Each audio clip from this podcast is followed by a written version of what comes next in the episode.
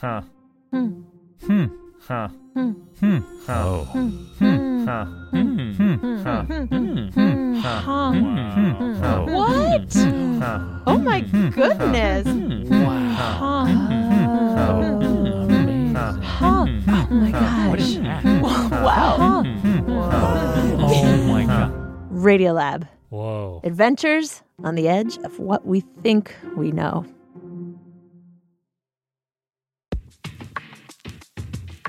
Olivia here. I want to tell you about a new podcast from Axios called One Big Thing. It's hosted by Niala Boodhoo and features interviews with leaders you know or need to know in business, politics, and culture. Each week, you'll hear one big conversation on the trends shaping our world from people like Surgeon General Vivek Murthy, technology reporter Ina Fried, and chef and humanitarian Jose Andres. So go ahead, listen to One Big Thing on your favorite podcast app. New episodes drop every Thursday.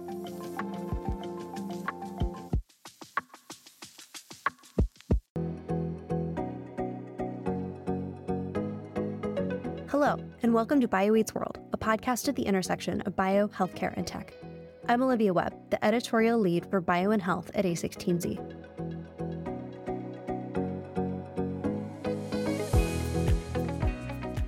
Today, we have an exciting episode on regulation and telehealth providers, originally a fireside chat that we wanted to share with you all. The chat is hosted by Daisy Wolf, a partner for A16Z Bio and Health, and features Sarah Thomas, General Counsel at Sameday Health, a testing, healthcare, and wellness provider. Sarah is also an advisor at Favor, previously known as the Pill Club, where she was formerly the General Counsel. Prior to that, she served as Deputy General Counsel and a founding member of the legal department at Smile Direct Club. In this episode, Daisy and Sarah discuss the regulatory aspect of telehealth post pandemic, provider licensure, and how early stage companies can think about partnering with counsel as well as coalitions to comply with regulation and affect change. I think the first topic that makes sense to cover is the cross state practice of medicine. Can you explain what happened during COVID and where we are today? Yeah, the pandemic gave us all an opportunity to reevaluate the healthcare landscape and re- recognize different opportunities to meet the needs of our communities. I, I think COVID made it clear how much we have true healthcare heroes in this world and what they mean to all of our ability to function and live on a daily basis. And the states, in turn, did the right thing. They expanded licensure. Um, most of those expansions actually came as part of the governor's orders.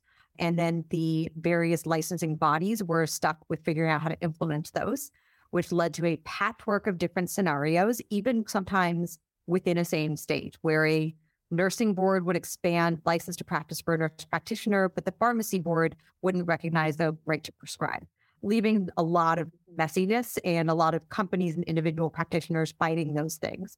That said, across the board, it took down state barriers and made telehealth more freely available across the board and opened up providers, especially in states that had had limited access previously.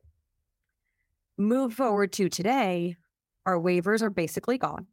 And in most instances, we're back to where we were previously. The licensing boards have cracked back down. Their lobbies are very much in play again, as we know that they like to be, and they are very protectionist of their little fiefdoms. All of that being said, though, there's movement, and you can see the rumblings across the board of where, as a you know country and in certain states, there's desperately the need to expand this sort of telehealth practice, but it's going to take quite a bit of work to get there. And moving forward, do you, you know, what do you think is going to happen? Do we have any shot of getting national licensure? No, bluntly, no. Um, the, those state boards are far too entrenched. Those individual boards have too much authority and too much power, and they're never going to give it up unless they have to. And right now, they don't have to. There have been some high profile controversies in telemedicine this year. Um, it's reported Cerebral is being investigated by DOJ for possible violations of the Controlled Substance Act. It's also reported Done is being investigated for the D- by the DEA for their prescribing of controlled substances. And obviously, a lot of retail pharmacies have kind of cracked down and refused to work with these companies. Um, also, the status of the pause of the in person consultation requirement for controlled substances required in the Ryan Haight Act is in flux. But I'm wondering from a broader perspective, Will these controversies cause a tightening of regulation for telehealth providers? I actually don't think it will. I think in the long run, there still will continue to be an expansion on the regulations. There is currently pending the Connect for Health Act in Congress. It was entered in 2021. It's still being pushed. The ATA is a big sponsor of it, American Telehealth Association. And there is this goal and desire to expand um, telehealth access to care. And that act goes across uh, almost every single modality, including controlled substances. But we're also seeing individual states take their own actions and expansions. Florida recently expanded um, telehealth prescribing for controlled substances. The view is telehealth is here to stay, and people have recognized that there is the opportunity to expand care and to provide really good, high quality care via telehealth. And for patients who have access to care issues, it offers them a different opportunity than they might have available to them.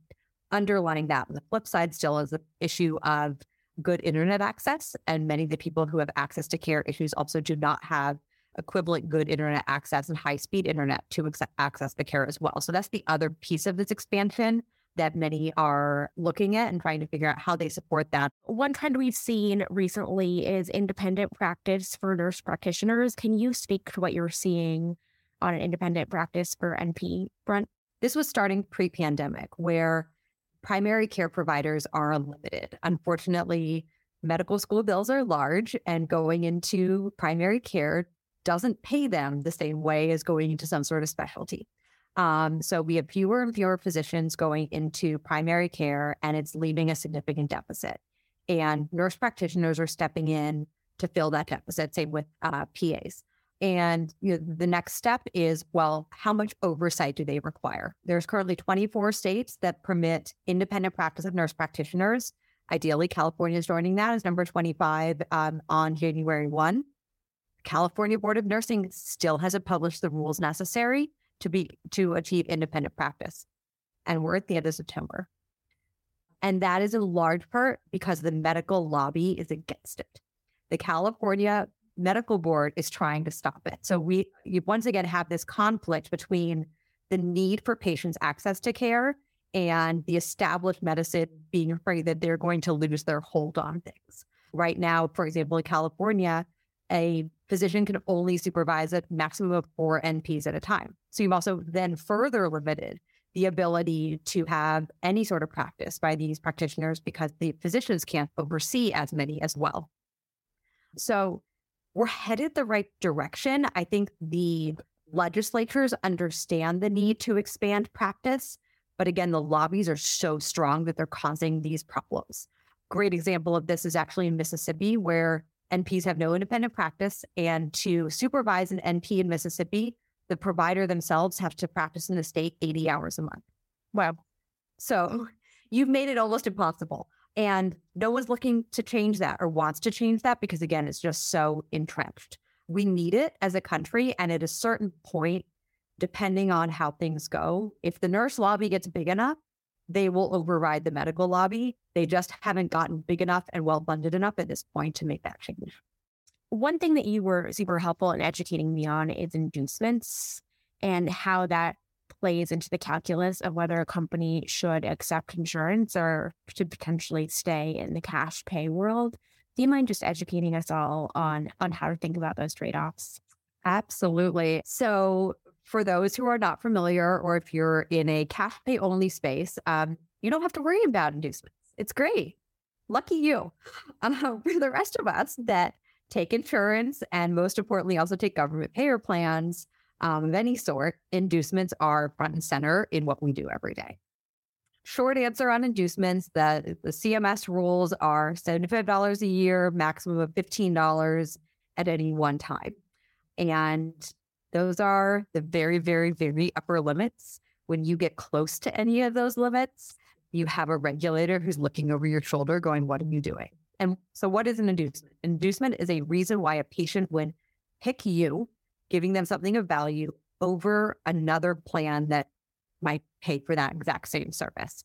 So at Favor, our we had little goodies that went out in all of our packages every single time. And those all add up. They count as inducements. Um, and so evaluating anything you give to a patient to incentivize them to walk through your door versus somebody else's, that all plays into inducements. That said, you have a very different patient population available to you if you are willing to accept insurance and government payer plans. And it's a really a matter of what population are you trying to serve and how are you looking to provide your services?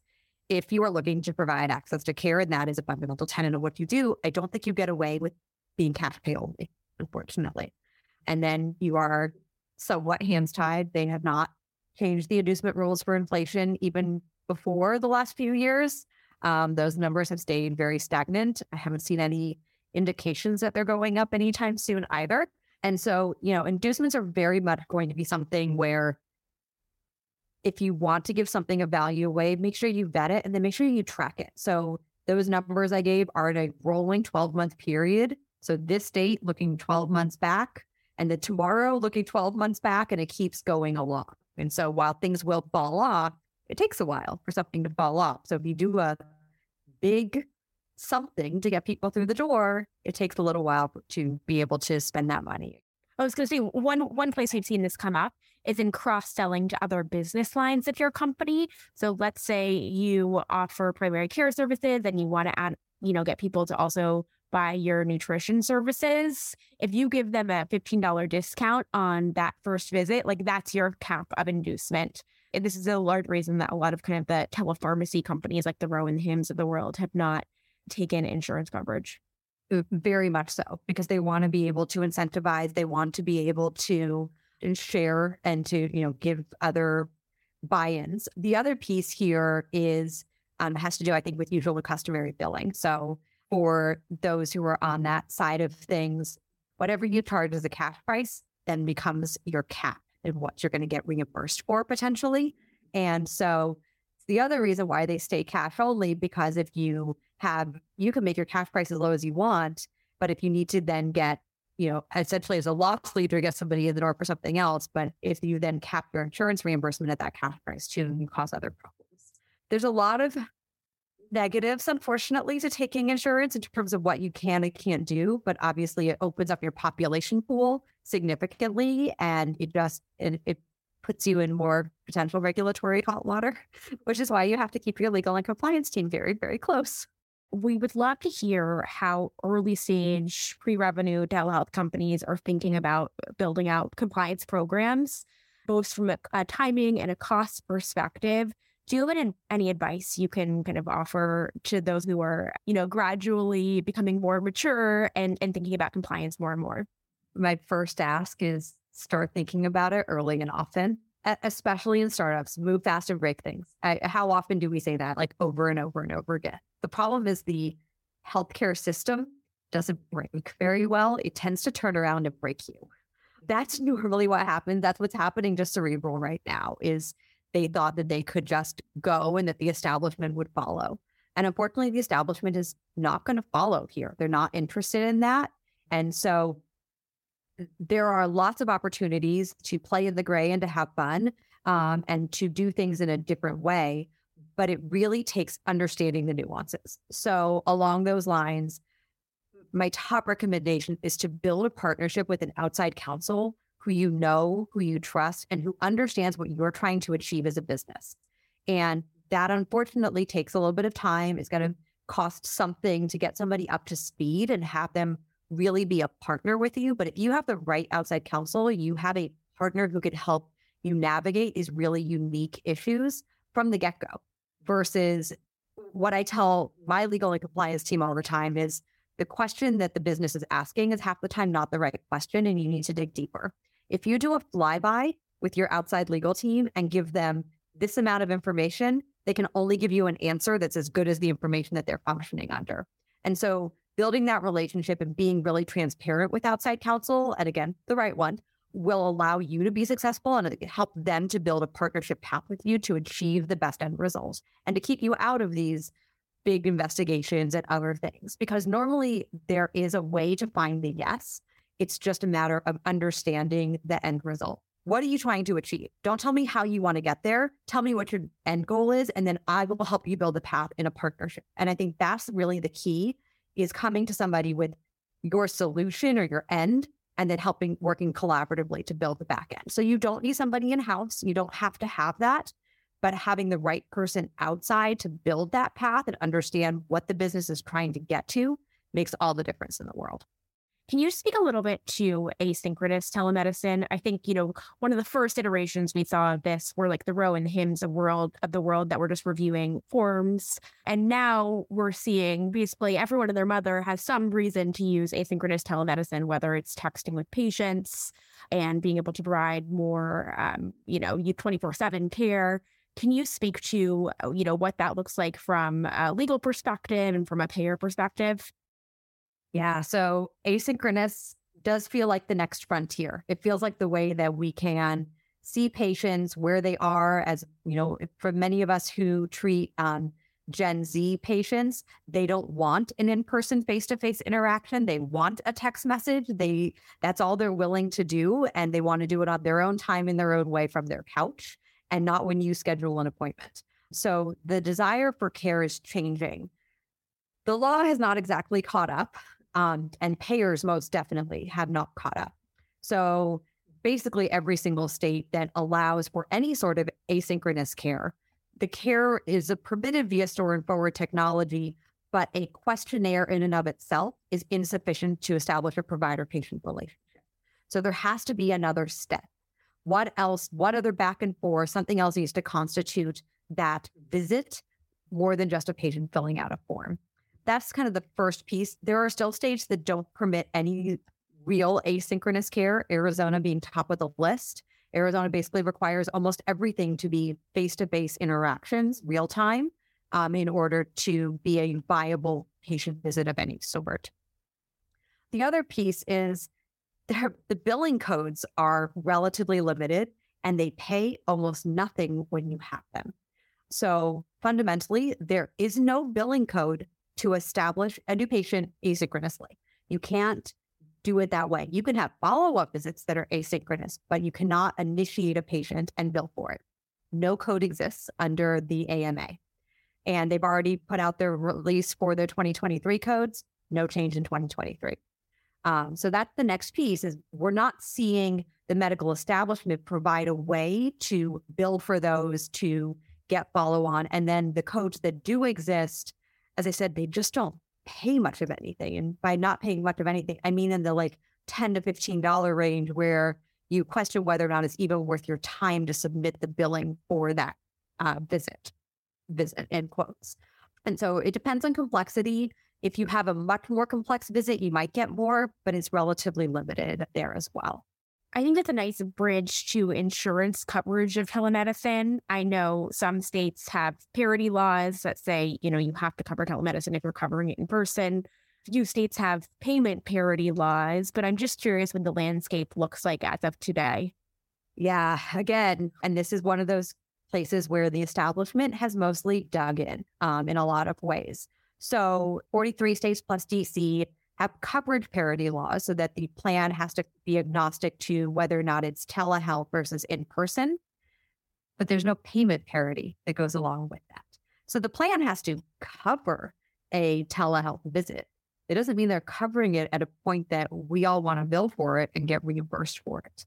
It might be lower than you'd want, or could actually even cover your costs. And the other piece that's missing here is that you generally miss out on some of the facility fees and the other things that you might get in person because they also are so far again dug in on their belief that you don't if you don't have the in-person location to maintain well you are not addressing the software and the other security provisions and other pieces necessary in order to support a telehealth visit. There's plenty of other non-physical location costs that are associated with that sort of care um, that the insurers so far have been relatively unwilling to pay on. So it, it's a frustrating position to be in, um, and one where the best things that you can do is start again building those relationships with the payers. And I know we're going to get to that in a little bit about what those mean in terms of our ability as new startups providing different modalities of care to expand our opportunities and to give something different in a way that we can actually be successful. Yes, I think that brings us to payers. In your experience, who is easy to work with and from a telehealth perspective? Who is hard? And do you have any tips for maintaining good relationships with payers from a compliance perspective? I think the blues are probably the hardest to navigate. The blues are a little bit of a gobbledygook and a mess of trying to figure out who is responsible where. And, um, you know, I've seen really interesting things from the blues where, for example, it was a blues plan in one state. The patient was located in another state. The provider that saw the patient was fully licensed in the state that the patient was located in appropriately, going back to our cross state practice of telemedicine. But the Blues plan turned around and turned the provider into their licensing board because they weren't licensed in the home state of the plan. The plan didn't care. They didn't reach out. They didn't do any follow up. There's no requirement that this provider ever be licensed in the home state of the plan. They should be agnostic to where the plan is. But the Blues are so entrenched in their way of doing things and they just assumed that it must be wrong. They turned around and created a quagmire for this poor provider who had done nothing wrong in the process and now was in, being investigated by a state licensing board for no fault of their own. So they have built a network that's very hard to follow and function in. And for those on the pharmacy side, they are inconsistent about who their PBMs are as well. And they're changing around PBMs, which makes it even more complicated right now. So Blue's are top of my list of the hardest ones to work with. I think Anthem is on the easier side within reason. Anthem wants to work with startups and has this idea of like new things to do.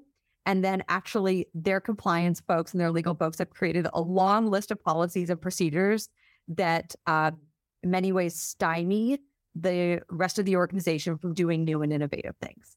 And so the rest of the organization might be interested in creating a new billing code or doing something else along those lines that would be interesting and allow for a pilot. And then the other teams get back and say, no, we have a big policy that we're not going to make an exception to. And said, you can't do this new pilot over here. I think there's a little bit of push and pull there, but there's potentially the opportunities to pilot new things and to work with that if you can kind of find the right path into the right people.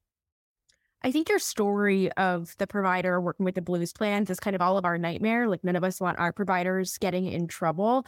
I'm curious if you have any tips or tricks for avoiding situations like that. Having a great relationship with the plans. Fundamentally, your market access team, if you have one, is where that lies. And so that ideally there's somebody at the plan who picks up the phone and calls you before anything goes sideways doesn't always exist. The plans all have SIU units that generally tend to function independently. And if something ends up in their craw, you may not get around it. But having that point of contact and having them know who, who is on the other end of the line who can make that difference is absolutely key. And and that goes both ways. It's, you know, it's being super responsive. You know, I've had matters where we need information from a plan and unrelated to something. We need to subpoena them for records. And I make sure that I let my market access team know that they pick up the phone and have that call so that when we send a subpoena over, I don't get a WTF response out of somebody. And so that relationship really needs to go both ways and needs to be very collaborative. But if it does, it can be hugely beneficial to both sides. You can pilot new things with plans. You can do really interesting things if you build that relationship. The field is moving toward telehealth, asynchronous communications, and other ways to communicate with patients like AI, chatbots, and logic based rules. What's your view on how regulators will view the newer forms of communication technology? Will regulators borrow a lot of the telemedicine chassis or will they develop new rules? Being generous to regulators, they don't aren't great at keeping up with technology and understanding how technology can necessarily be useful in providing and scaling services. I think there's a lot of opportunity there. And I think it's going to hit up against a huge regulatory roadblock because the regulators are not going to understand how it works. And if you have one or two cases go awry, because something's going to happen, these are imperfect sciences, they could become the, you know, the bad apple that spoils the bunch, uh, essentially. And so this is where building those regulatory relationships, explaining to regulators how how you do things. When I joined Smile Direct Club, we were the first that had ever done that sort of care. That was really brand new. The idea of providing orthodontic care via telehealth literally blew everyone's minds. They didn't think it was possible. And we had 37 state board complaints filed against us and active at the time I joined the company. And we did a roadshow. We went and we sat down with the regulators and we explained to them how we did our business and how it worked and sat with the dental boards, with their dentists side by side with our dentist and me. And we walked them through the process. And every single complaint got closed without action, all 37 of them. So there's a way to build those partnerships in a post COVID world. It's going to be getting back on a plane and really being front and center in person with these people again and allowing them to see that A, you care, you really are trying to provide the best quality of patient care. And B, that you've taken these things into account and you crossed your T's, you dotted your I's, and you're following through in a verifiable process. But it's going to go back to that relationship building that we kind of got away from during COVID. We couldn't think of a better person um, to ask our questions to than Sarah Thomas. Thank you so much, Sarah. My pleasure.